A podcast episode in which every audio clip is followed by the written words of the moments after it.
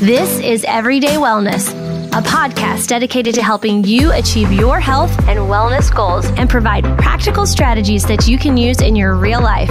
And now, here is your host, nurse practitioner Cynthia Thurlow. This afternoon, I am so excited to have Dr. Ken Berry. He's a practicing board certified physician, an Amazon best-selling author, and a passionate advocate of health on his YouTube channel, where he has over 1 million subscribers. Along with his online presence, he is active in his own community of Camden, Tennessee, where he's been practicing at the Berry Clinic since 2003. He is known for his direct, no nonsense approach to health and wellness, which I love. Um, he actually has his his best selling book is coming out in a second edition, Lies My Doctor Told Me, which is excellent. He's also in the process of writing a second book called Common Sense Keto for Type 2 Diabetics. He looks forward to working with the real people of the world and continuing his mission to bring an end to the obesity and type 2 diabetes epidemics, along with bringing awareness to such issues as thyroid health and hormone optimization. Welcome. Thank you so much. I've really been looking forward to this conversation, you know, largely because you know, much like you have, we we're, we're trained as traditional Western medicine, uh, you know, physician, nurse practitioner, and I know for myself, I really got tired of writing prescriptions, and and a lot of our focus is on prescriptions as being the only way to address symptoms, and yet we recognize you and I uh, and a whole tribe of individuals that that couldn't be farther from the truth. There's so much more work that we can be doing, but I find that that the story behind the individual that I'm interviewing is really really interesting and obviously I know a lot about your background but my listeners may not may not but I would love for you to share you know what your evolution has been as a healthcare provider and, and man. Yeah definitely. So i'm a family practice physician and uh, classically trained in allopathic medicine at the university of tennessee health science center in memphis Mm-hmm. And so uh, during the bulk of my training as a physician, I also did my residency in, in Memphis. Mm-hmm. I was well aware of metabolic disease, but at that time I had no idea what was causing it. Mm-hmm. Um, metabolic syndrome, prediabetes, type 2 diabetes, and all of the complications that come with those are rampant in Mem- the Memphis population. So, I, but at that time I had no inkling mm-hmm. that they were diet related. I mean, of course, people, you know, are drinking Pepsi and eating Cheetos and honey buns. Yeah, duh. but as far as the, the traditional ad- nutrition advice being incorrect and improper for a human being, I had no idea in my training. And, and you know, you remember your training, you, you were just trying to go along, get along, pass the test, impress your professor, not look like an idiot as you know any more often than was necessary right. and get out of there in one piece and start your practice. You weren't really interested as a training physician or or, or advanced practice nurse. You're not really interested in the nuances and in the you know have they got this entire thing wrong? You know you're not really asking those questions during your training so I graduated my residency, and uh, my first intention was to be an emergency room physician, at which I started out. I was moonlighting during residency, mm-hmm. and started a full time ED position as soon as I graduated. Had no intention of having a clinic. I actually hated clinical family medicine practice mm-hmm. because it was so monotonous. It was so repetitive you know, oh, sinus infection, no hypertension, no diabetes, and then repeat over and over and over for eight hours a day, every day for the rest of your life. That did not appeal to me. And so, after uh, a few years in in the ED practice, every single uh, emergency department patient I saw, they would say something along the lines of, "I really like you, doc. You should open a clinic." And to be honest, the the the watershed area I was practicing in was severely underserved with good quality family medicine, internal medicine, pediatrics. There's no doubt about that. And so I thought, well, yeah, you know, I, I might just start a clinic and have part time hours or something, just because, I mean, they really need a, a family physician in this area. And so I started that in late 2002 early and and I saw eight patients the first day, 20 patients the next day, and I never saw fewer patients than that since. And so I didn't even have time. I, I, was completely electronic from day one. I had an EMR, right. which was a terrible EMR, but I didn't know the difference. and so I didn't even have time to learn the ins and outs of my EMR. My practice got so busy so quick that uh, a year later I'd be like, oh, the EMR does that? I had no idea it did that mm-hmm. because I didn't have time to learn it. I thought I would, you know, see a few patients here and there and learn as I went. That didn't happen. And so, very, very busy practice, full book every single day. And so I noticed that I was gaining weight. And it wasn't a big deal because I was wearing scrubs right. every single day of my life because I was that kind. I was an ER doctor. I wore scrubs. Right. Even in the clinic, I would wear scrubs. And and as you know, scrubs will lie to you. Oh yes, very forgiving. And so you know, if you're wearing extra large scrubs, which is what I wore, that drawstring will fit probably a 48 inch waist before you run out of drawstring. and so I had no idea how much weight I was gaining. And, and then uh, when I, so I practiced in a very tiny little office building for a year. quickly outgrew that and had to, to kind of refurbish an old court square building. And then I tried to, you know, dress the part. I started wearing slacks and ties and I, I, was like, when I went to buy some slacks, I'm like, no, that's that's got to be in. There's something wrong with these slacks. It says that I'm a 38 inch, 40 inch waist. That's not right. But I was, and so during the first few years of that practice, I gained a lot of weight. And at my heaviest, I was 297 pounds. Wow! And I also became a pre-diabetic. Uh, and so, yeah, I was uh, my A1C was 6.1 at, at the highest. And so I had severe reflux pain every single day. I had rosacea, I had uh, rashes, I had uh, severe joint pain every day. And I was I previously uh, was a three sport athlete in high school, and then mm-hmm. uh, was on scholarship in college. Blew out my ACL, put it into that, so I got all a- academic after that. Mm-hmm. And so that knee hurt every day, and I thought it was just the old injury, right? That's what it was had uh, you know bowel issues, not formally diagnosed with mm-hmm. irritable bowel, but definitely had many of the symptoms. Was irritable, anxious, mm-hmm. down in the dumps every day, just was miserable. And so it would it would occur to me that when I would be counseling a patient, hey, you know, Jerry, you need to lose some weight, and you're you know you're you're pre-diabetic or you're type two diabetic. I would notice that the patient's eyes, you know, they were making eye contact with me, and their eyes would flip down to my belly and yeah. then back up when I would tell them to, you know, lose weight. And I was raised in a very common sense family. One plus one always equals two, regardless of how that makes you feel. And so it, it became quickly just a comedy for me, in my mind, for me to walk into a patient's uh, exam room and tell them they needed to lose some weight. That was laughable it's like, oh, okay, thanks, expert. I'll, as they looked at my belly, and that and that button right over my belly button was about to pop at any minute and cause an eye injury. I was like, yeah, I can't be that doctor. I can't. That that's that's not what I signed up for. And so I started trying to figure out what I was doing wrong. And I was eating a bunch of junk. There's no doubt. And so I thought, okay, I'm to you know go over my nutrition notes for med school i had a, a, one one class that was like maybe twice a week for half mm-hmm. a semester in nutrition right. and 95% of that was teaching me how to, to provide nutrition for somebody who'd been severely injured in the icu or the burn unit uh, iv nutrition and i was very good at that i could keep mm-hmm. you from starving to death or developing vitamin or mineral nutrition or deficiencies if you were in the intensive care unit i was well trained at that but just the care and feeding of the average person walking the street, I was the my I can sum up the entirety of my medical school education. Number one, eat lots of whole grains. Number two, avoid saturated fat. And number three, jog. And so I thought, well, okay, that's what they taught me in med school. So I started doing that. After another month or two of doing that, and keep in mind, I was not a non-compliant patient. I, I live with me. I know what I was doing. And so I was eating tons of whole grain bread, bagels, uh, English muffins, mm-hmm. and I was avoiding all saturated fat, wasn't eating any saturated fat at all, and eating lots of fruit and veg. You notice how they mm-hmm. always say the fruit first, right? Right, exactly. And so that's and, and jogging three or four times a week. And at the end of that two months, I gained another five pounds, and yep. my numbers were no better.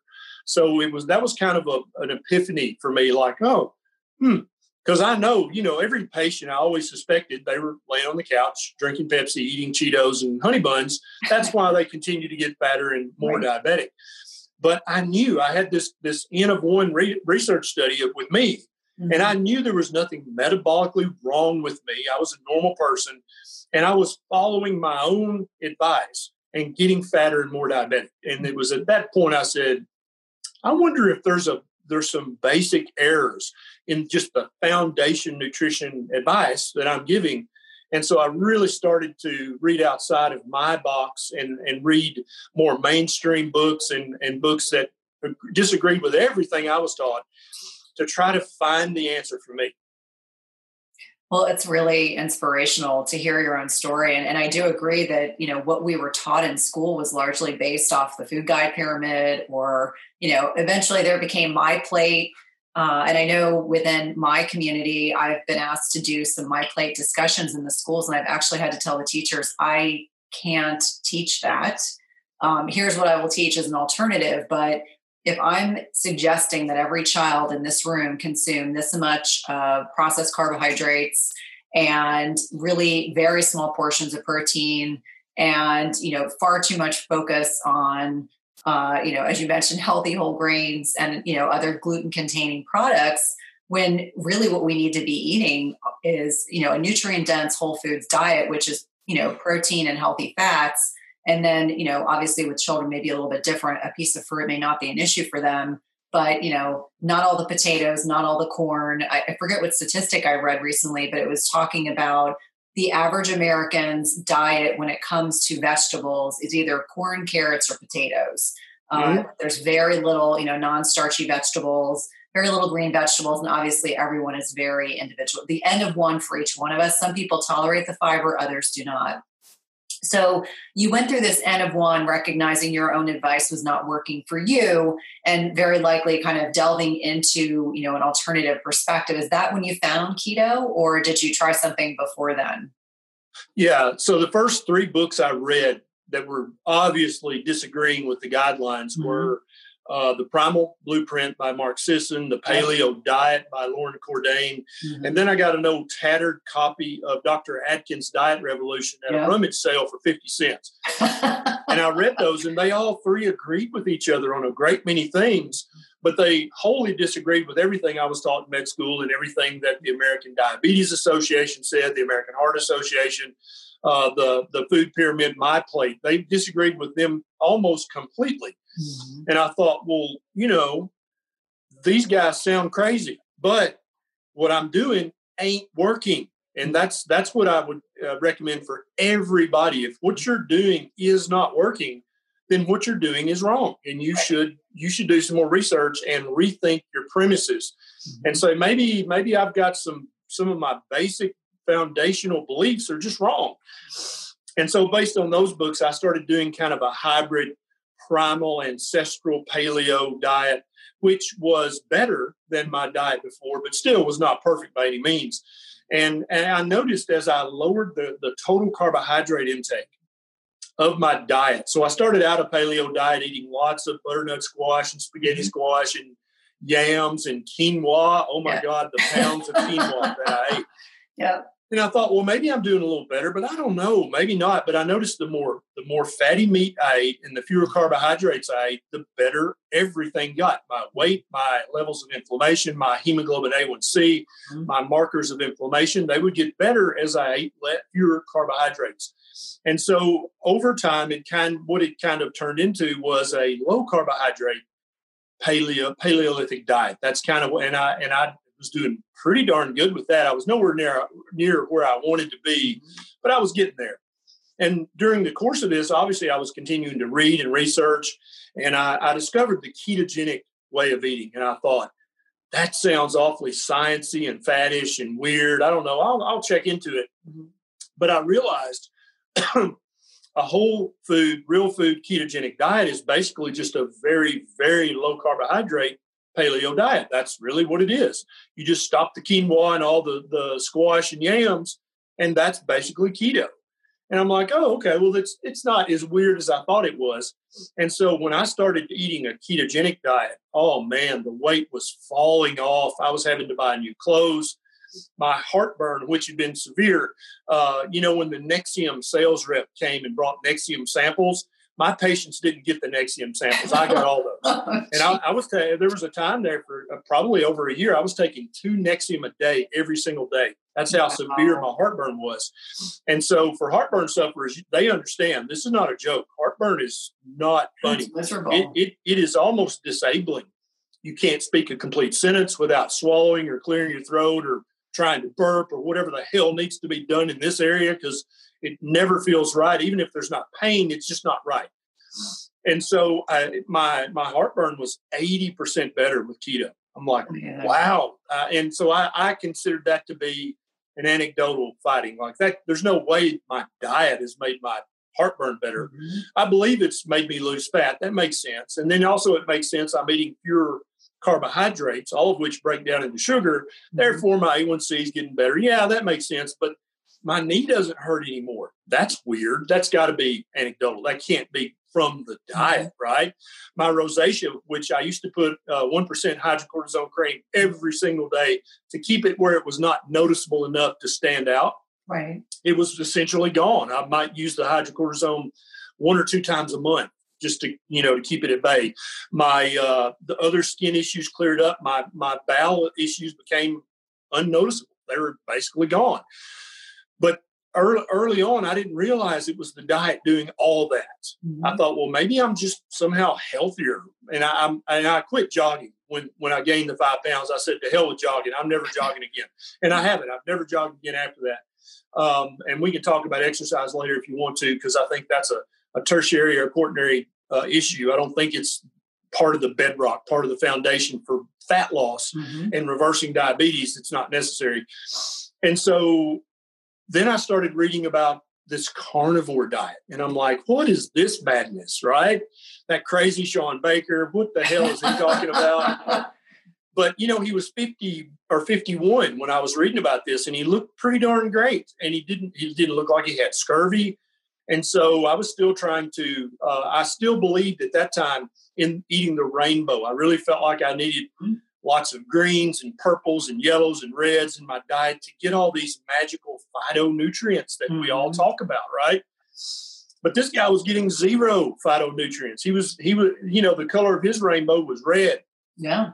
Because he ate it rare. And so he, that, that literally was his rainbow was fatty meat. And so I've since kind of, uh, and, and I consider the carnivore diet to be a subset of a ketogenic diet, which is a subset of a low carb diet, which is a subset of the Paleolithic diet. So all of these make ancestral sense. They include foods that our ancestors have eaten for the entire time that we've been Homo sapiens sapien. So you can't say these are unnatural diets. You can't say that they're, you know, there's no way they can be uh, proper or appropriate for human beings. Of course they are. They contain things we've eaten for hundreds of thousands of years. And so I, I, didn't at any time feel like I was eating an unnatural or an unsafe diet because these are foods we've eaten our entire existence on this planet. Well, and it's really interesting. And there's so many great nuggets in there, but I know carnivore right now in particular has gotten a lot of attention. And uh, Paul Saladino, I mean, has a great book, Carnivore Code, as well. Uh, I've spoken to both him and Shawn, and, and I agree that there's no question that they're thriving uh, on a carnivore diet. And what's interesting to me is I had been paleo for years. I mean, I've existed in the low carb space. I've done well, got rid of psoriasis, you know, healed my gut, all these other things. But last year when I was hospitalized, I came out and after having a 13 day hospitalization and losing 15 pounds, my digestion being so off, the only thing my body could digest and I would not get sick was meat. And so I did, and the only thing I craved, here's the funny thing I hadn't eaten red meat in almost 20 years for moral reasons. And when I was in the hospital, you know what I thought about? I thought about two things drinking water because I was so thirsty because I was NPO, I wasn't allowed to have anything by mouth, and burgers. I dreamed about burgers. I dreamed about a big, juicy steak. So, what did I eat when I came out? I just let my body just kind of, you know, eat what it wanted to eat. And then, of course, my Italian mother, every time she would come to visit, she was convinced I would die because I wasn't having a vegetable. And she was always pushing fruit. And so I finally had to explain to her, I said, my body no longer tolerates that amount of fiber. And my N of one, and I'm very open about this. I'm like, listen, this is what used to work for me. Now greens don't like me. My, my body doesn't like oxalates right now. You know, I'm doing a lot of gut work. But the thing that I came to find out, much to the point that you just made, is that if we look at ancestral health perspectives, this is how our ancestors ate. You know, we were eating elk, we were eating bison, we were eating um, you know, beef. We were eating these these you know very nutrient dense fattier cut meats, and I'm, I'm, sure there are people that are even a little bit more exotic. I mean, we're starting to do some lamb in my house, which people call land salmon. Uh, but this is really the way our bodies are designed to thrive. We're not designed to necessarily all do really well with uh, lots of fruits and vegetables. And, and I think you would probably agree with me when I say this that most Americans eat a lot of fruit and not a lot of vegetables. And when they're not eating, you know, they're not, they're doing like tropical fruits like mango and pineapple and banana. Uh, whereas I would say generally where I suggest people kind of think about is if you're going to have some fruit, be smart, do like a low glycemic berry, don't do copious amounts of it. And for the love of God, if you tolerate vegetables, get some greens. And if you tolerate them, if you don't, then that's okay too. You're not going to die. Like I remind people, I don't tolerate salad anymore and I'm doing just fine. So, you know, when we're looking at this kind of pivotal change, you know, you went from standard American diet to, you know, looking at a ketogenic diet, looking at carnivore, finding out what, you know, works well. Did you start introducing these concepts directly to your patients at that time and start seeing some results that were really uh, encouraging in terms of saying, okay, this N of one has become N of 50 and clearly I'm on to something? Yeah. After I'd lost about 40 pounds, personally wow. and reversed my prediabetes. My my A1C was back in the normal range. I thought, well, you know, this is, I mean, it, there's no research that supports any of this, but dude, it worked great for me. And I actually like my diet and I feel better, even mentally, even mentally. I think that's very important to always talk about. My anxiety level was better. Mm-hmm. Uh, when I was very unhealthy, I was always angry everything made me angry. And that was that was my go-to emotion was anger. No matter what happened i was mad about it.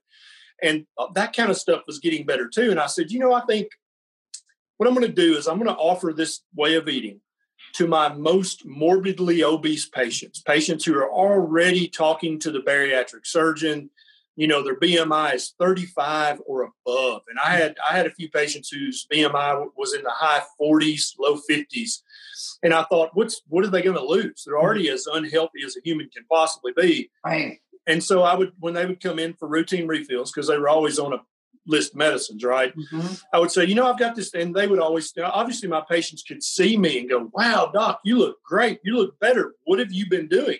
Mm-hmm. And so, for my most morbidly obese patients with a BMI above 35, Mighty Maca is a superfood drink mix full of 30 plus natural ingredients, and it was formulated by Dr. Anna Cabeca during her healing journey. Mighty Maca Plus ingredients, which include nourishing ingredients like organic maca powder, turmeric, quercetin, broccoli, parsley, trans resveratrol, pomegranate extract, and more, were carefully selected for immune support, to sustain energy, provide mental clarity, and improve recovery. It also tastes delicious. It supports healthy detoxification and alkalinity in the body, balances hormones, fights free radicals, and neutralizes lactic acid, all while increasing your energy and vitality. It helps improve your digestion and reignites your libido. It's a powerful superfood drink mix that needs to be part of your daily routine. And Dr. Anna is offering my listeners 10% off your first purchase by using the link dranna.com slash Cynthia. That's 10% off your first per, that's 10% off your first purchase by using the link dranna.com slash Cynthia. It's delicious and nutritious. Today's podcast is sponsored by NutriSense. It combines cutting edge technology and human expertise so you can see how your body responds to different types of nutrition, stress, exercise, sleep, and where you are in your menstrual cycle in real time. And by pairing a continuous glucose monitor with their app and expert nutritional guidance, NutriSense can help you reach your health goals. And the best part is it's not just a program where they send you the CGM and you have to figure it out on your own. Each subscription plan includes one month of free expert nutritionist support. Your nutritionist will work with you one on one, interpreting your data and providing customized advice to help you reach your health goals. The last time I had my CGM on, my registered dietitian and I troubleshooted over some specific concerns that I had. And whether you're aiming to lose weight, stabilize your energy, or just feel better overall, NutriSense offers the guidance and support you need. And lasting sustainable change takes time and can be achieved through a longer term subscription. That's why I encourage my patients and clients to consider three, six, or 12 month subscriptions where it's actually less expensive and allows you to not only achieve your goals, but also to ensure that you stick to your healthy lifestyle for the long term. As I've mentioned before, I have found the CGMs I've used through NutriSense to be incredibly insightful, specifically to carbohydrate tolerance. I would not have known that plantains spiked my blood sugar without this information. It's also been hugely helpful for tailoring to workouts and sleep quality. And so for me, even though I am metabolically healthy, I find the insights to be particularly helpful to tailor my lifestyle changes to my blood sugar. Visit nutrisense.io slash EWP and use the code E WP for $30 off plus one month of free nutritionist support. Be sure to let them know you're a listener of the Everyday Wellness podcast when they ask you how you heard about them. This is one of my favorite ways to take care of my health and one of my top recommendations for all of my patients and clients. I would tell them this is what I've been doing. Mm-hmm. And I think probably you should try this too. I just eat lots of fatty meat, a little bit of veg, every now and then some berries and I drink unsweet tea, black coffee, and water. And I use salt and pepper and all the spices, but I that's what I eat on a daily basis. And so, for most of the men, I would just point them to the bulletproof diet mm-hmm. that uh, because there's a great infographic on yep. that, which is basically very low carb paleo keto. Yep. And then uh, for the women, I would always have to have there would have, we would have to have some vegetables in there that made them uncomfortable, right? and so these people would come back in three or six months for the refills mm-hmm. and they had lost 20 30 50 pounds and were like and or they would come back in a month and say doc i've lost 25 pounds in a month. Is it safe for me to do this for another month? And i would say well yeah i think it's i mean obviously you're getting healthier. Let's do it for another month. Mm-hmm. and so i had all these people trying this weird experimental diet and they would do it for a month at a time or three months or six months and then they would ask could i do this more? I, I like eating lots of ground beef and bacon and, and i like broccoli so it's fine. And so i would give them my permission to eat the proper human diet for another one to three to six months right? And and so i continued during this time to lose more fat and and just to feel better. And so I thought, this is dumb. I'm, I'm going to start recommending this to all my patients who have a BMI of 30 or above. Mm-hmm. So if they're diagnosed with morbid obesity, I'm going to recommend this to them. Mm-hmm. And so I started that. I, I widened my parameters. And so that gave me a lot more patients. You can imagine a family practice uh, in, in the southern United States. I had a lot of people whose BMI was 30 and above. And so all everybody if if they chose to do this, they were they would come back for their follow up saying, "Man, yeah, this." But I kept hearing from these patients, "Yeah, I've lost forty two pounds, whatever, whatever." But let me tell you about my knee, mm-hmm. or let me tell you about my depression, or let me tell you about my bowels, mm-hmm. because they were not just improving their body fat percentage and their A1C. They were noticing all of these other effects, and many of these effects overlapped my personal effects that I'd had their heartburn was gone, their joint pain was much better. I had a couple of patients who had were on the schedule to have knee replacement surgery. Mm-hmm. Had called him with the orthopedic eh, office and said and canceled their appointment and said, "I'll call you back if it starts to hurt again, but right now I have no pain, so I'm not going to replace this joint until it's hurting like it was before."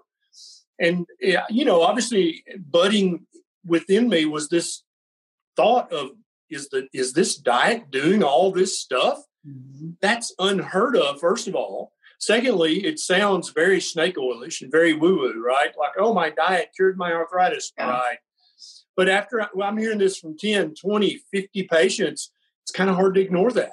Right. And then, and then uh, I kind of I kind of think upside down and backwards sometimes. And so I started thinking, is it this diet that has magical things in it that is curing these things, or or are there things in the standard American diet that are causing these problems? Mm-hmm. And when they start eating this way, they're eliminating those things from their diet. Mm-hmm. And that when I when when I, when that thought occurred to me, that was very powerful because then I'm like, okay, well, what what is in the standard American diet that that is not in this diet that is, that is causing all these problems? And that's when I really started to get excited about this because now I'm not recommending adding these magical phytonutrients or zoo nutrients, these magical things. No, that's not what we're doing here. What we're doing is we're removing slow poisons mm-hmm. from your diet. That these poisons don't kill you today or next week or next month, but they keep you inflamed, they keep you in pain, they keep you sick. But they don't kill you quickly. And so nobody gets sued over it right? So all the, the lawyers are happy, the board of directors are happy for the big food corporations, and then the big pharma corporations are happy because if you eat those foods, you're going to have to take this handful of pills every day.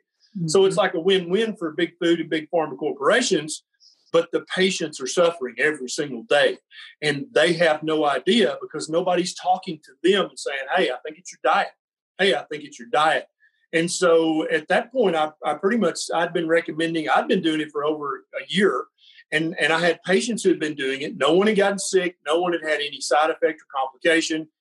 And I had hundreds of patients eating very, very low carb diets, mm-hmm. full of red meat, full of fatty meat, full of seafood, and some veg, but not a lot of veg, and and almost no no fruits anymore. I had almost told people, you know, especially the melons and the mm-hmm. the bananas and those yep. big green grapes that are so tasty.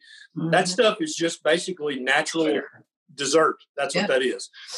And so I started recommending to all my patients who had any weight problem whatsoever or any A1C problem whatsoever, based on my little anecdotal experiments I've been doing with now hundreds of patients. And so I, I never, I, to this day, I have not had a patient who had a complication from eating keto or who had a side effect that was bad from eating a ketogenic diet. So at that point, I was going home and telling my wife Neisha, who is is just, I mean, I, I there's no, I'd probably be, who knows, who knows? If I didn't have Neisha, I don't know.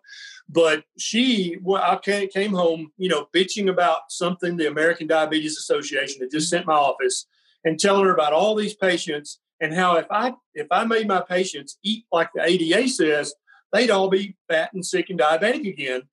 And she said, you know what you need to do? You need to you need to make a YouTube video about this. Mm-hmm. And that was about two and a half years ago.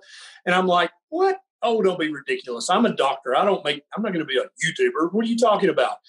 And so this conversation kind of went on for a few weeks. And finally she said, I know what you could do. And I'm like, what?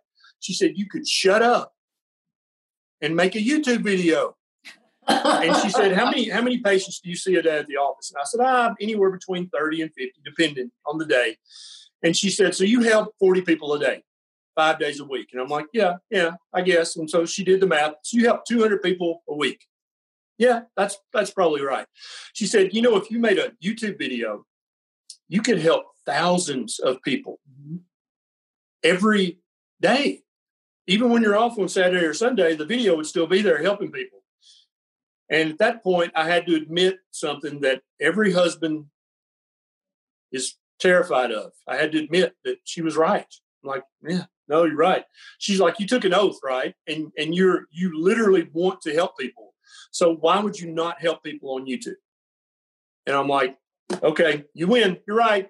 The, those dreaded words that husbands hate to say.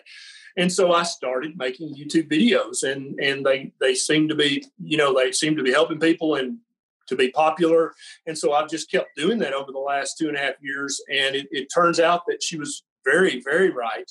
I, you know, I'm now able to help people in other countries. I'm now able to help people who don't even speak English. I'm mm-hmm. now able to help people who I've never met in person. And so to be able to amplify this very important message that what you eat really, really matters. Mm-hmm. Really, a lot. That that has changed the whole game for me, and I and obviously for other people as well. Uh, whether it's a podcast or a YouTube video or a Facebook post, those things reach people that you could never reach in your clinic or in your office, and uh, that's kind of when she she unleashed me onto the masses, and that's that's kind of the story up to now. Well, I think that's a wonderful story. And I have to say, I think your wife was brilliant to have really, you know, strongly encouraged you. And I think for so many of us that are healthcare providers, you know, we might be a little introverted and we might think, oh, why would I want to do that? And so, you know, if you're not following uh, Dr. Berry's uh, YouTube uh, channel, it's a fantastic channel with lots and lots of resources. But let's pivot a little back to some of the things that you just touched on. So we know 40% of Americans are obese um, and even a larger percentage are actually overweight. And so, if we're advocating for a diet that is anti-inflammatory, highly satiating, you know, better balances, you know, not only blood sugar but hormone optimization, it, it's definitely something to consider. And it may not be that every person that's that's watching or listening needs to do keto. It could be a variation. It could be low carb. I'm low carb. I'm not ketogenic.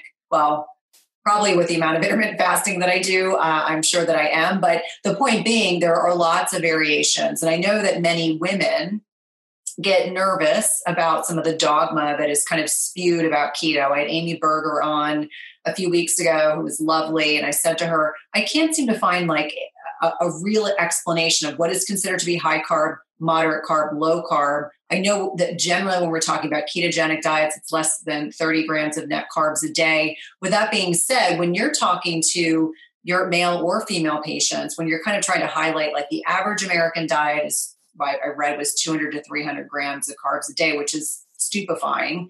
Uh, but easy to get there if you're drinking a lot of your calories, eating a lot of sweets, and a lot of carbs. Um, but but for you, when you're talking to your patients, if you're talking about you know low, moderate, high carb, where are those numbers for you? Um, obviously, again, I, I referenced the ketogenic diet. From my understanding, is 30 grams or less. Where do those other you know kind of um, those out? Where are those actually those other markers? Where do they fall?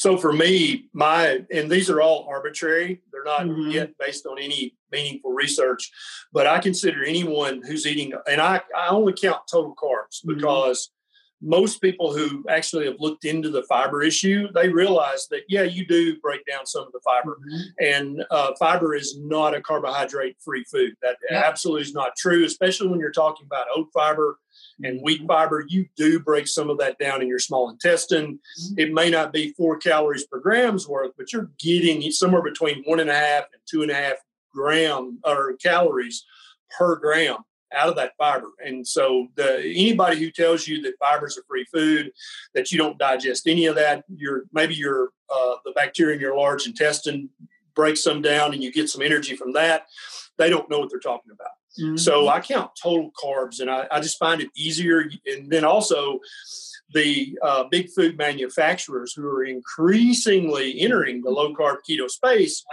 they can't play reindeer games on their their labels, right? Because if you're counting total carbs, then there's no there's no room for oh we put some tapioca uh, starch or some you know some some uh, oat uh, fiber. Mm-hmm. No, none of that stuff. You if it's a carb, you count the carb. And so anybody eating over 100 grams a day of total mm. carbs, I would consider to be eating a, you know, a, that's not low carb. I think the, at 100 grams, that's really where you start talking about a low carb or a lower carb diet.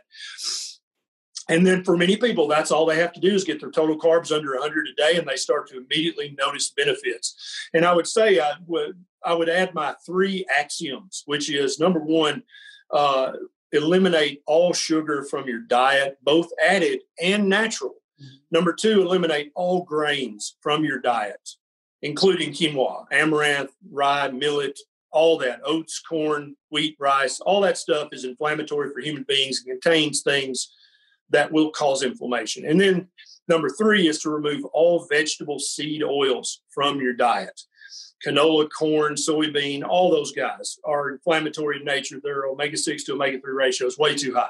So, with those three things being kind of the, the axioms that everything's built on, then we're going to say under 100 grams of total carbs a day, that's low carb. And then, but that's not that's not low carb enough for many people. But it works for for a lot of people. And so then I think the next break would be at 50 total grams a day and that's perhaps uh, that would be often ketogenic, but not always ketogenic.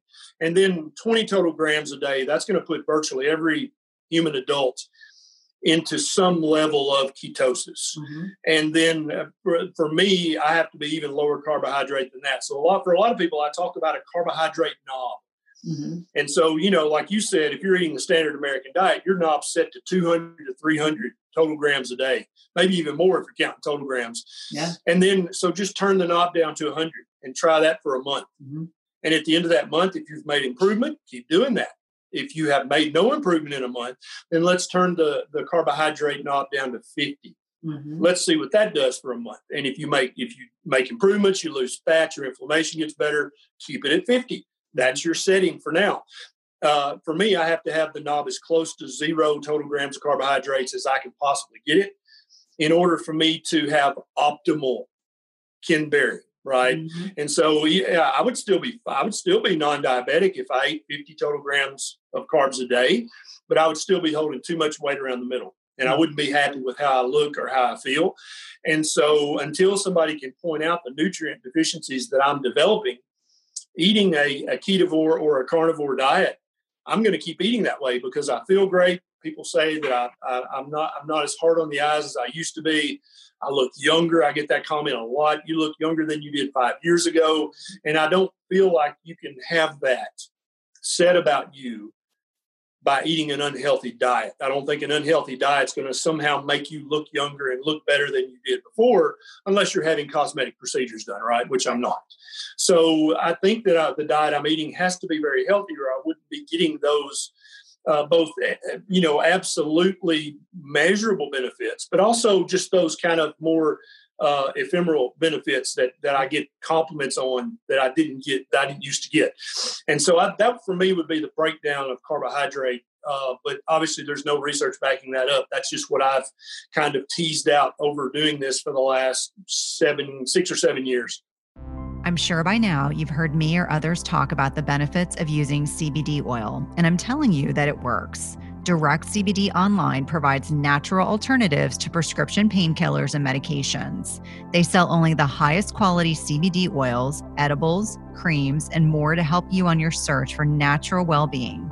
And they strive to assist you in making informed decisions about your health and the products and supplements you use. If you've been thinking about trying out CBD, I highly encourage you to use Direct CBD Online. Click the link in the description to get started today. Now, and, I, what I hear a lot of you talking about is bioindividuality. And that was a term I didn't learn in my nursing or nurse practitioner program, but definitely one I learned in my functional nutrition training. You know, really talking about how what works for you may not work for someone else, and, and really encouraging my patients to figure that out. And the bulk of the the patient population I work with are women. Uh, ironically, you know, women that are you know hitting middle age, late 30s, early 40s, into 50s and beyond. And I think keto for many of them is confusing. I, I believe that well meaning people will tell women that are heading into perimenopause, you know, the five to seven years preceding menopause, will encourage them to eat copious amounts of fat uh, while they're, you know, trying to try a ketogenic diet. I just remind them that fats, you know, healthy fats are not bad, but too much of any one thing is not beneficial. And you know, fats tend to be a, a more nutrient dense kind of, of food. So when you have women that are interested in doing a ketogenic diet, are there any tips or any suggestions that you make to them as they kind of dip their toe in the pond, if you will? Well, and I'm, what I'm trying to do is move away from even talking about a ketogenic diet because it immediately sounds either faddish to some people or too sciencey for other people. Also, if you're doing keto, then probably you know there's going to be some guru out there who recommends that you check your ketones. Yes, which yes. which I don't think is necessary at all. And so Neisha and I and some of our close friends are beginning to refer to this as the proper human diet. And uh-huh. so this makes it sound, first of all, very natural, very normal. Actually, mm-hmm. it's proper. It's good. Mm-hmm. It is a human diet, so it's there's nothing faddish or weird about it. Experimental. We've been eating this way for our entire time on this planet, mm-hmm. and it's a diet. And by diet, we don't mean a diet like Weight right. Watchers. We mean a diet as in a way of eating. Mm-hmm. Uh, you know, you talk about your cat's diet. Your cat may not be on a diet, but that's just what they eat. That's how we use that word.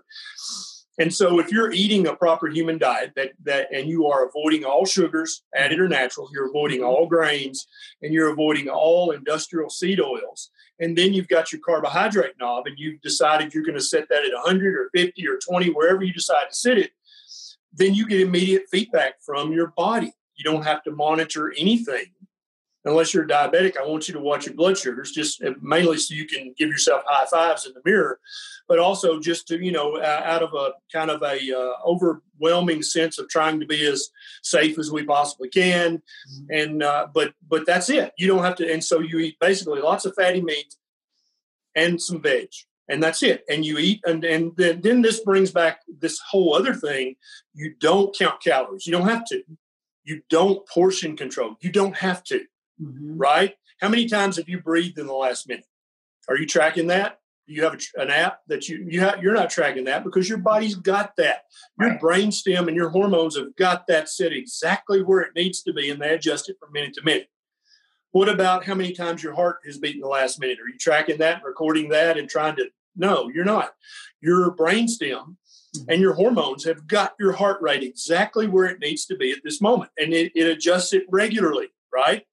Well, guess what? Our thirst and our appetite are also controlled by our brainstem and our hormones, just like your heart rate and your and your respiratory rate. But if you're eating habit forming, addictive, improper foods, then you're mucking up your appetite and your and your thirst centers, and they can't function properly because you're basically poisoning them. But when you follow the three axioms, remove those things, and you and you set your carbohydrate knob, then all of a sudden your your hunger stops betraying you. Mm-hmm. Right? Once you broke the addiction to the, the habit forming grains and other carbohydrates, then you don't feel hunger when you're really bored or when you're under stress or when your addiction is calling you. That goes away and the same and you know there's all these gurus who tell you to drink two gallons of water a day and if you're hungry you should drink water because you, may be hunt mm-hmm. you may just be thirsty. All that's that kind of all that foolishness kind of goes away. And you're left with if you are hungry eat. Mm-hmm. when you are full stop eating. And then don't eat again until very very complicated calculus here until you're hungry again Mm-hmm. And that that very basic advice starts to actually work again on a very low carbohydrate diet that doesn't include any of the inflammatory or habit forming things that are in the standard American diet. And so that, that's that's literally uh, you avoid those the three things I talked about. You set your carbohydrate knob where you where you think it should be, and as long as you're making improvement, then that's where it should be right now. And then if you're not hungry, don't eat. When you get hungry, eat. When you're full, stop eating and mm-hmm. don't eat again until you get truly, truly physiologically hungry. If you're thirsty, drink. If you're not thirsty, don't drink. That's literally it. That's as complicated as it, as it gets when you're removing and excluding the slow poisons and the habit forming things and the inflammatory things. You actually can get almost immediate feedback from your body about hunger and about thirst. And so all of a sudden, this thing that used to be consuming the majority of our conscious thinking, let's see, this has got 400 calories and this is four ounces, and I need to eat a palm sized portion of this, and I need to track all this and write this down. And I got to look that up when I get home because I don't know how many grams of whatever that's got in it.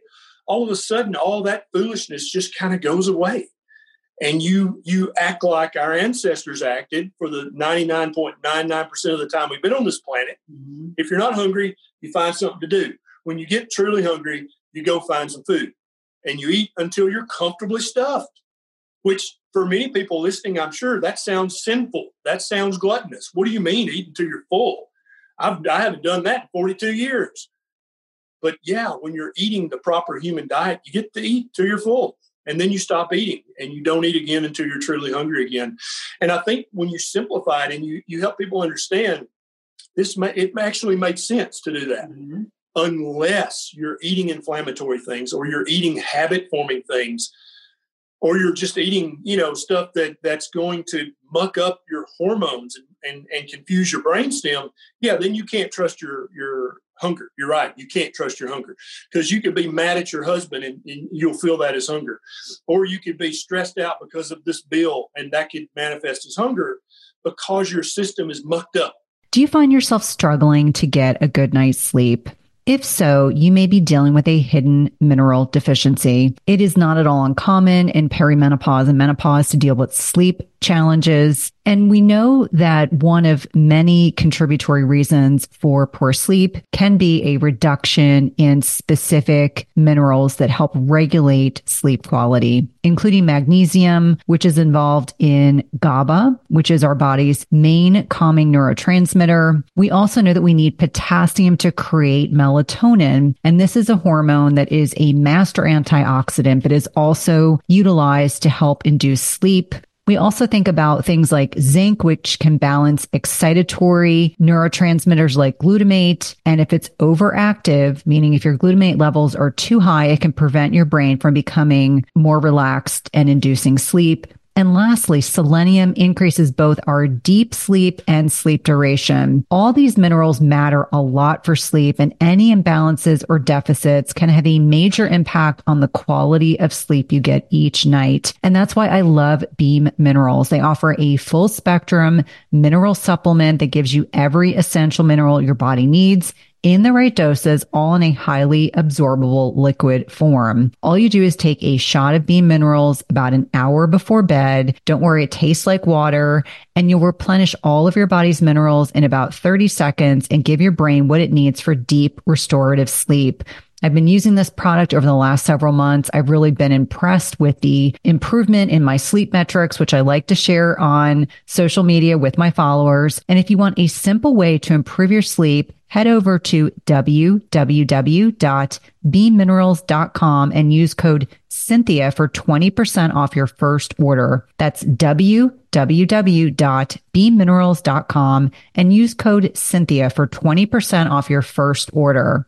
At some point, we've all been sold a big fat lie. It's called the protein misconception. So starting in the 1980s, we all believed that more protein equated to more muscle growth. And I'm here to tell you it's a big misconception. This has a great deal to do that our body can only absorb protein that's broken down into smaller building blocks called amino acids. It doesn't matter if you're consuming 30 grams of protein or 300 grams of protein. If you don't have a sufficient supply of enzymes to digest the protein, your muscles will ultimately be unable to use these as vital building blocks. That's why it's crucial you take a high quality digestive enzyme. The one I trust and use myself is called Masszymes by Bioptimizers. Masszymes is a full spectrum enzyme formula with more protease than any other commercially available product product with five different forms of protease. Plus, it contains all the other key enzymes you need for optimal digestion. If you're experiencing bloating, gas, or digestive distress, a contributing factor can be that your body is no longer producing as much digestive enzymes. And you can try Masszymes today risk-free. They have a 365 day full money back guarantee and is the gold standard in the industry. Go to bioptimizers.com slash Cynthia. That's B-I-O-P-T-I-M-I-Z-E-R-S dot com slash Cynthia and use promo code Cynthia 10 for 10% off of any order. Again, that's promo code Cynthia 10 for 10% off any order. With all the other unhealthy, improper things you're doing. Right. Well, I, I, think a lot of what I hear is the concept of intuitive eating, which for a lot of people freaks them out. They haven't yep eat until they're full. They don't wait to eat until they're hungry. They eat on a conditioned response of, okay, it's eight o'clock in the morning, I got to eat breakfast and right. I've got to stop at 12 o'clock and I have to have a dinner at five and I have to have snacks in between. And so I find a lot of my patients that it makes them very uncomfortable. They want to know how many calories they need to eat. Right. They want portion sizes. I always tell them like, once you get to a point where your satiety has been met, then you will kind of that, that, you know, I mean, it, it, also on so many levels. I mean, it this balance between leptin and ghrelin, these two hormones that impact satiety and impact you know receptors in our brain and our stomachs to let us know and to validate yes you are full.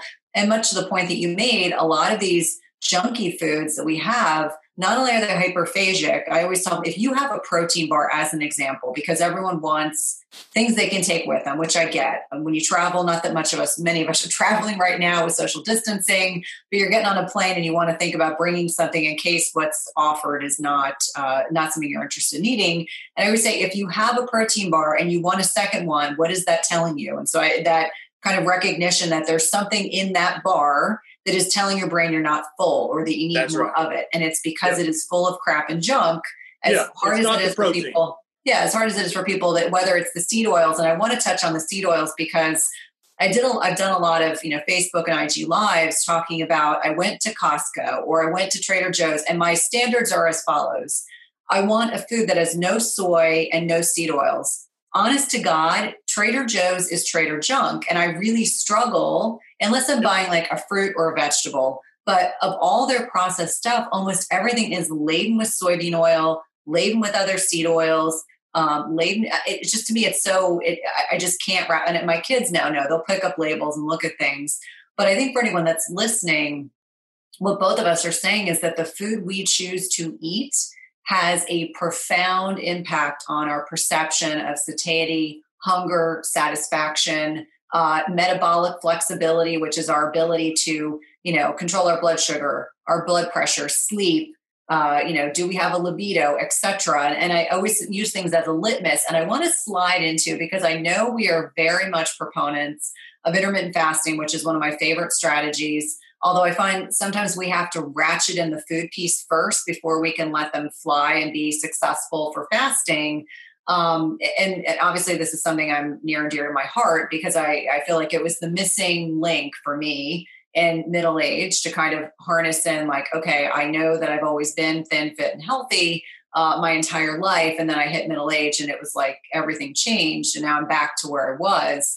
Uh, but for anyone that's listening, I'd love to kind of hear your thoughts. When you're working with your patients, do you start with the diet piece first as well and then kind of start with intermittent fasting? I, I think a lot of women in particular they're focused on weight loss so they're willing to do whatever. So they restrict more they restrict more calories they sleep less they stress more they want to do fasting fasting's not working and i have to remind them i'm like there's so many things that have to be working well to make intermittent fasting work well for you.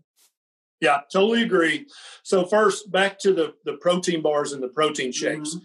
if the listener if they have if they are a big believer in protein bars and protein shakes i want you to look at the nutrition label mm-hmm. and look at the total protein versus the total carbohydrate, what you're going to find 99% of the time is that that protein bar is actually a carbohydrate bar because yeah. it has more total grams of carbohydrate than it does a protein. So why, do, why don't they call it a carbohydrate bar? Because that's what it is. And the same goes for the protein shakes. They're actually carbohydrate shakes. And that's actually what's messing up your satiety. That's why you want to eat four of the protein bars. Mm-hmm. It's because of the carbohydrates they're they have many many traits in common with habit forming drugs mm-hmm. they light up the same centers of your brain for pleasure and for addiction as a habit forming illegal drugs light up on a pet scan so this is not up for debate we know this happens and the big food manufacturer that made your protein bar they also know that yeah. that's why they make it that way so you can't eat just one yeah. That's how big food makes billions of dollars a year. So now the the do I recommend fasting first or low carb first? I personally feel like it would be a crime to recommend fasting first. Mm-hmm. And I am a, you know, if you've seen my YouTube channel, I'm a huge proponent of mm-hmm. fasting. But what I found is if you read first, first and foremost is what you eat. That is the bedrock everything is built on, including your body and your brain. But so if if just imagine if I had a patient come in and they're eating the standard American crap, and I said, okay, I want you to start doing a 16 hour fast a day. Do you know that would be torturous? Mm-hmm. That would be uh, it would be impossible ultimately. They might be able to do that for a day or two or a week or 2 mm-hmm. but you they have to eat every two hours or they feel like they're getting low blood sugar. They they start having withdrawal symptoms from the carbohydrates and the other habit forming things in the junk. There's no, and so what 100% of their success would be based on willpower, right? And so if they had a lot of willpower, they might maybe could do that for a month or two and maybe lose some weight. But I, I would predict a yo yo cycle there because at some point their willpower would play out and they would gain all the weight back. Mm-hmm. So where's willpower in the brain? it's in the, the frontal cortex, right? In the in the and so it has nothing to do with the brainstem whatsoever. When you and I are able to reach into somebody's diet and hack their brainstem and their hormones, that makes willpower irrelevant. Mm-hmm. Or, or at least much less irrelevant than it is on every other calorie restriction diet or semi starvation diet in the world. Mm-hmm. From Weight Watchers to Jenny Craig to Flexitarian to all those guys are semi starvation diets. Yeah, if I lock you in my barn and starve you, duh, you're going to lose weight. Yes, of course. But that is not sustainable because it it all hinges on your will, you having lots of willpower every single day. But with a with a low carb keto carnivore diet, there's much less willpower needed. Mm-hmm. If you say, I am hungry, I'm going to sit down and eat as much bacon and ribeye as I can hold. And when I'm stuffed, I'll stop eating. There's no there's no willpower involved in that. That I would say, yes, go and do that now. And you would, and then you would be so full and so satiated from the protein and the fat in that, you would not want to eat again for several hours or many hours. And so I always start with a low carb diet full of proper human foods. And, as you've no, noticed at Trader Joe's and Costco, if you remove all the sugar and all the grains and all the seed oils, you're shopping at three places in the store the meat aisle the dairy aisle and the produce. That's literally that's where you go for food because guess what? That's where they keep the proper human food in those three sections. So yeah when you eliminate all the, the three crappy items you're not having to wonder the whole store anymore. You go to three sections and you leave because that's where real food is. And so that, that you're exactly right. Any processed food is going to have one of the vegetable oils in it. It's going to have grains in it. It's most likely going to have sugar in it because with those three ingredients, sugar, grains, and, and vegetable oil, big food can make thousands of di- seemingly different products that have a shelf life of two to 10 years and have a huge markup profit wise. Yeah. But when you start talking about real food, ribeye, ground beef, bacon, broccoli, right? Uh, blueberries, mm-hmm. uh, real cheddar cheese. Right. Those things have a known shelf life, which is usually very short because it's real food. Right. They have a very small markup, profit markup. You can't mark those up very much, right? And so the the big food corporations are not interested in those. They want you to they want to give you a protein bar because mm-hmm. they know you'll overeat it. They know it's shelf stable for four years. They got all of the the ingredients for it essentially free to them on on the scale that they buy this stuff, the grains and the sugar and the seed oils and the pea protein for the protein. They get it essentially free, so it's a thousand percent profit markup for them. Yeah, why why would they have any incentive of figuring out a model of selling real human food? That that would that would break their model because it doesn't work in a big food model. Absolutely. There's one statistic that I want to share uh, with the listeners. And, and when we're talking about the weight loss industry, so we're pivoting again, when we're talking about the weight loss industry, it is a 160, so it's 166,000, sorry, 166 billion dollars a year industry. So there is a huge incentive to convince us we have to have potions and powders and crap in order to lose weight, as opposed to what we are talking about eating real nutrient dense food, um, adding in strategies if appropriate, like intermittent fasting, you know, getting high quality sleep, you know, all these, you know, hormetic stressors like exercise. I know we're going to tie that in. Um, getting sunlight exposure, all these things that don't benefit that industry that is trying so hard to keep us hooked to this crap and garbage that our bodies genuinely don't need. And let me be really clear like, I am a very much a moderation, not deprivation person. So I recognize there are people, you're traveling maybe you're mom that's nursing. It's hard to maybe be making every single thing from scratch. I totally get it. But the bulk of our diet should not be things in pack in packages, boxes, and bags. It should be things that are recognizable, as you've been mentioning. They should be things that don't have a lot of ingredients. I always say, you know, when I was in my my nutrition training, I remember they used to say five ingredients or less, which is reasonable. Um, for full disclosure, I get asked a lot about do I like chips? Well, I don't really eat chips, but there is a product uh, by a, a, company called Barnana, and it's coconut oil, sea salt, and plantain. Now, that's obviously a higher carb thing, but if I want a chip, I want it to be something that I recognize every single ingredient. I know they're real things, and it's not something I do often. So. You know, you know, given you know the the the weight loss industry and their desire to continue to hook us, whether it's you know these little containers that tell us we can have a portion of goo or you know we can have a pile of yuck at certain intervals or the concept of mini meals. I mean i used to be that person that would get up really early do a hardcore conditioning class shower at the gym. I'd have a protein shake before and after because that's what i was told i needed. And then i would have a small meal before i started seeing patients in the hospital. And everyone thought it was so funny because i had all these little containers for snacks you know my mid-morning snack my mid-afternoon snack my lunch uh, and I laugh now because one of the benefits when you know we're eating nutrient dense foods, we don't get hungry as often. Um, right. I know when I'm fasting, I don't eat until 12 o'clock uh, because I don't need to. I can go through a workout, I can you know do all the things for the kids, and then I can settle into okay, it's time to break my fast because I have a podcast interview with Dr. Berry at one o'clock. Um, but really being that, you know, there is inherent value in eating whole, real foods. Not to be, I always say, it, I'm not, this isn't designed to shame anyone. Uh, but small little changes that we can make every day have an enormous impact on our health and wellness, like profound impact. Yeah, I totally agree. And and I, like I said, I'm a huge proponent of fasting. I still haven't broke my fast today yet, and probably won't until three or four p.m. And rather than doing cyclic uh, fasting or something like that, I have just in, been able to incorporate daily intermittent fasting effortlessly into my daily routine. And so I, I never break my fast before somewhere between 1 p.m. and 6 p.m.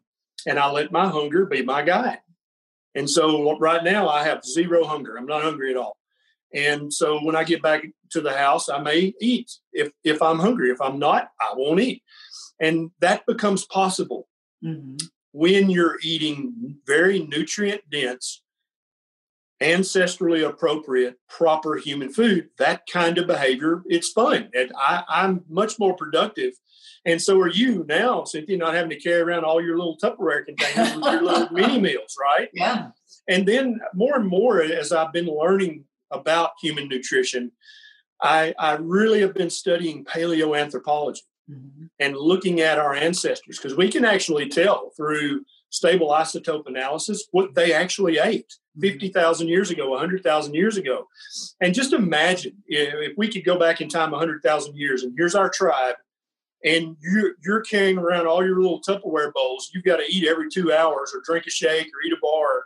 You'd be dead. They would be looking at you like, what's wrong with you? Are you sure you belong to this tribe? Because if, if human beings had to eat six times a day, like the average trainer and the average dietitian tells people, we would be extinct. Right. We would have been extinct 100,000 years ago because that's not compatible with living in the real world. Mm-hmm. And so that's why I've come to believe that that intermittent fasting on a daily basis is absolutely ancestrally appropriate. Our bodies have been doing that since we've been on this planet. Mm-hmm. Like there's literally no time in our in our past where we ate six meals a day, except for when the big food manufacturers started training us that we need to eat three meals a day with snacks in between, or your blood sugar might drop right? That's that's where that came from. That is a profit model. That's not a mm-hmm. nutrition model. No, no. And, and the, one of my favorite books, I think the book is Salt, Sugar, Fat. And that's a book that I would I, I've read it multiple times. I recommend it often. And I just remind people if you really want to understand how hoodwinked we have become with the processed food industry, that is a fantastic expose on the rise of the processed food industry, which had good intentions, I believe, at the beginning, you know, post World War II.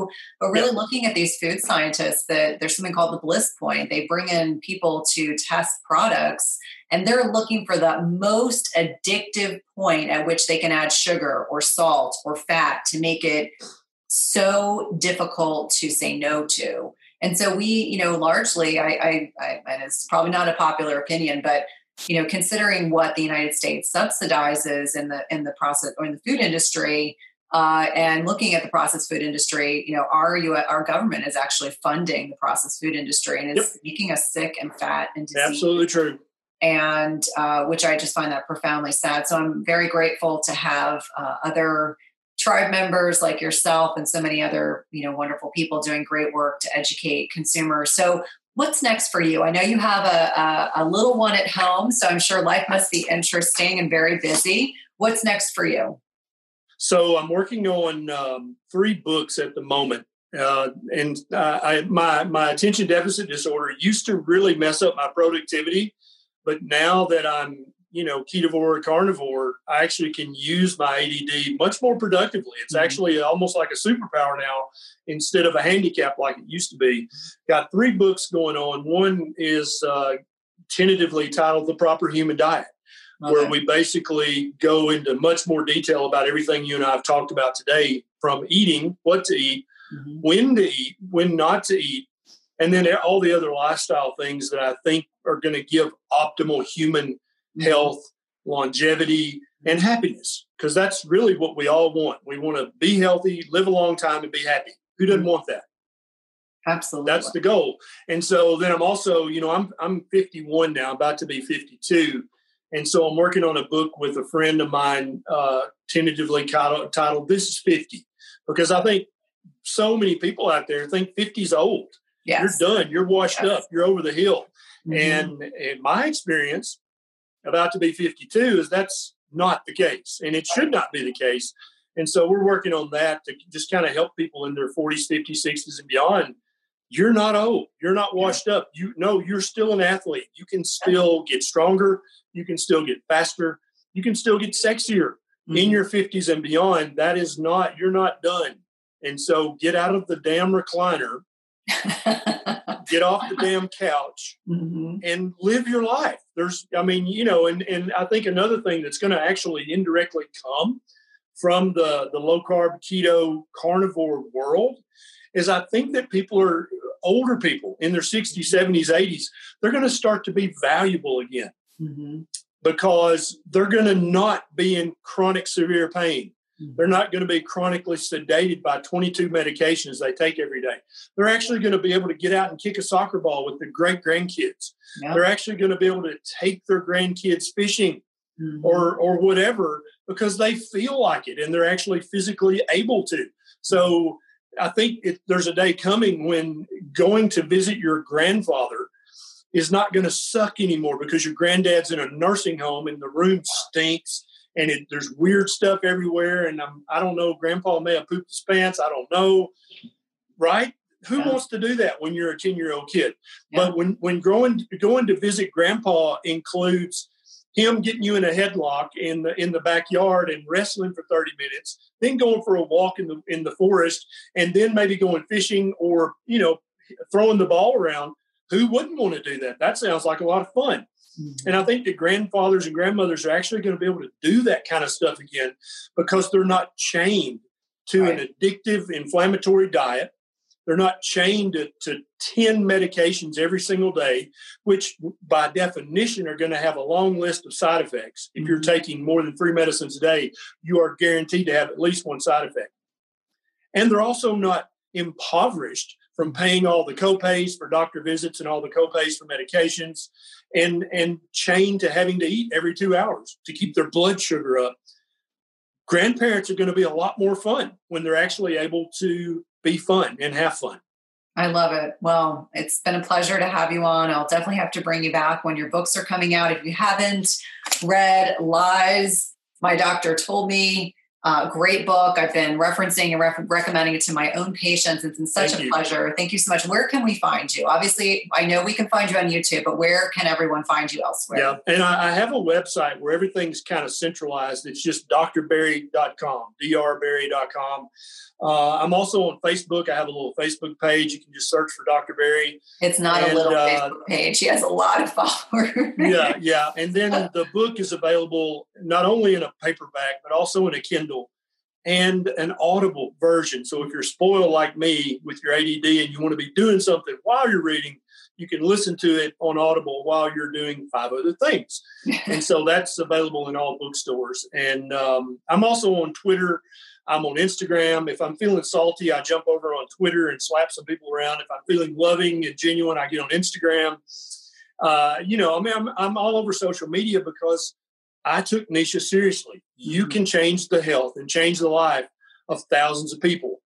And so early in my medical career, I gave bad nutrition advice and I probably did some damage. And so this is my penance is to be all over social media trying to help as many people as possible reclaim their health first of all, but then optimize their health. That's what I do. That's my job. I'm a doctor, I'm a teacher, and I'm going to help you live the healthiest life you can possibly live but I got to reach your ears first. I got to reach your eyes. And the only way to do that these days is on social media. So that's where I'll be. Well, thank you so much. Again, it's been a pleasure and look forward to having you back and all the best to you and your and your wife and your young young one at home. Thank you and to you as well. Thanks for listening to Everyday Wellness. If you loved this episode, please leave us a rating and review, subscribe, and remember, tell a friend. And if you want to connect with us online, visit the link in the show notes.